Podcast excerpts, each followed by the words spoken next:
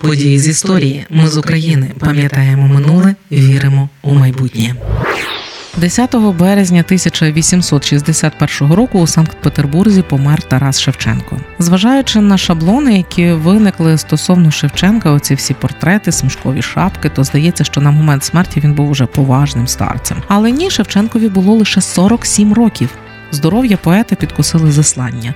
Звинувачення, через які його відправили у заслання, навіть не були підтверджені. Про все по черзі у жовтні 1845-го Шевченко приїхав у Миргород і там твори останніх кількох років об'єднав у альбом Три літа. Навесні 1846-го, вже після виходу тієї збірки, він жив у Києві, де познайомився з членами Кирило-Мефодіївського товариства. Наприкінці березня 1847-го почалися арешти членів Кирило-Мефодіївського товариства. Шевченка арештували 5 квітня 1847-го на Дніпровській переправі, коли він повертався до Києва. У нього відібрали збірку три літа. Його участь у Кирило-Мефодіївському товаристві так і не довели. А документом для обвинувачення став альбом Три літа, виданий ще до знайомства з членами Кирило-Мефодіївського товариства. Шевченка заслали рядовим до окремого Оренбурзького корпусу, заборонивши писати й малювати. Незабаром відправили в Орську фортецю. І з цього другого вже заслання Шевченка звільнили влітку 1857-го. Далі він півроку жив під наглядом поліції у Нижньому Новгороді і лише тоді отримав дозвіл повернутися до Петербурга. Сім років солдатчини далися в знаки. Товариш Шевченка, художник Віктор Ковальов, писав, що був вражений різкою зміною його зовнішності. Цитую, це не був колишній широкоплечий кремезний з цілим волоссям на голові, чоловік у сірому сюртуку, яким я його знав раніше. Переді мною був зовсім схудлий, лисий чоловік без кровинки в обличчі. Руки його проглядали до того, що було видно наскрізь кістки і жили. Я мало не заплакав. Згадував художник Віктор Ковальов. За клопотанням графа Федора Толстого, віце-президента імператорської академії художеств, Шевченко оселився у невеликій квартирі при академії. Дві кімнатки, одна над одною внизу майстерня і приймальня для гостей, а друга кімнатка на антресолях це була спальня, їдальня і кабінет. Шевченко жив у великій скруті і сподівався заробити на новій збірці, але розгляд у цензурному комітеті затягувався. Страждав Шевченко тоді і від самотності після довгого заслання. У листах приятелям напівжартома він просив одружити його, щоб не пропасти бурлакою на чужині.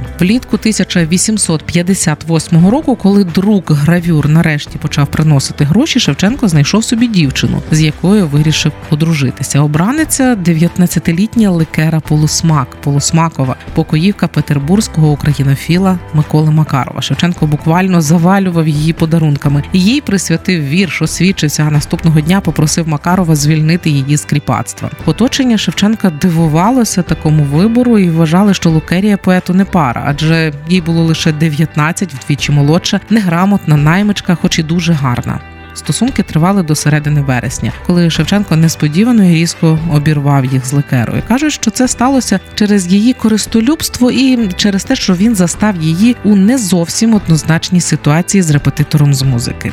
Кажуть, після розставання Шевченко вимагав повернути усі подарунки, але можливо то плітки. Факт у тому, що Лукерія згодом вийшла заміж за перукаря Яковлєва. Але в 1904-му, після смерті чоловіка, Лукерія Яковлєва Полусмак залишила дітей в Петербурзі. Сама ж приїхала у Канів і щодня приходила на могилу Шевченка. Але це вже було після смерті Кобзаря. В останні ж роки життя після розставання з Лукерою Шевченко занурився буквально в роботу. Здоров'я не покращувалося, і за рекомендацією свого лікаря Едуарда Барі Шевченко майже безвихідно сидів вдома. Він лише зрідка виходив відвідувати дуже близьких знайомих. Він скаржився на ускладнене дихання, болі в серці, швидку втомлюваність. Як писав колишній видавець Шевченка, полтавський поміщик Петро Мартос, тоді поетові довелося відмовитись від цитую розгульного життя та не завжди поміркованих частувань ромом. Наприкінці січня 1861-го до загальних проблем додалася ще й сильна застуда. При цьому Шевченко не полишав роботу і продовжував активно працювати над гравюрою свого автопортрету, на зворотній стороні якого у лютому він занотував свій останній вірш Чи не покинуть нам не Богом.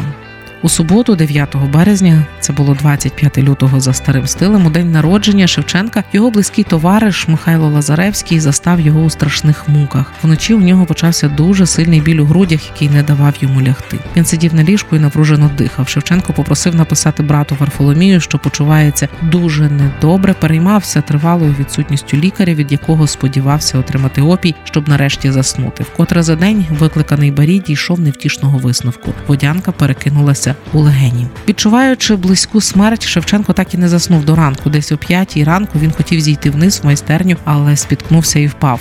О пів на шосту ранку, 10 березня 1861 року, Тараса Шевченка не стало. Йому щойно виповнилося 47 років. Викликаний Лазаревським доктор Барі констатував раптову смерть через набряк легень, викликаний органічним розладом печінки і серця. Через два дні Шевченка відспівали у вщент заповненій церкві при академії художеств у Петербурзі. На панахиді виголосили дев'ять промов: шість українською, дві російською, одну польською. Українського історика Миколу Костомарова, який був на панахиді, найбільше вразили слова студента поляка Хорошевського. Студент сказав: цитую: Ти не любив нас, і ти мав право. Якби було інакше, ти б не був гідний тієї любові, яку заслужив, і тієї слави, яка чекає на тебе. Поховали Тараса Шевченка біля дзвіниці цвинтарної церкви. Труну відразу поклали у свинцеву, ще одну, вже знаючи, що тіло Кобзаря неодмінно повернуть на батьківщину в Україну. На початку травня 1861-го прах Тараса Шевченка привезли у Київ, де з ним попрощалися усі, хто хотів далі. Пароплавом відправили до Канева. 10 травня 1861 року його відспівали в Успенському соборі, звідки козацьким возом, накритим червоною китайкою, у який замість волів впрягся люд хрещений, повезли на Чернечу гору. Там і поховали. Ми з України важливо знати історію і розповідати історії. Найважливіше, що ми повинні дати нашим дітям, це коріння і крила. Ми з України. Ми працюємо для вас. Ми працюємо завдяки вам, наші слухачі. Радіо Ми з України фінансують саме слухачі добровільними внесками. Кожен з них наш спонсор. Приєднуйся до наших спонсорів. Тепер допомогти Радіо Ми з України ще простіше. Заходь на сайт Радіо Ми з України, тисни кнопку Підтримай нас і обирай найзручніший спосіб підтримки.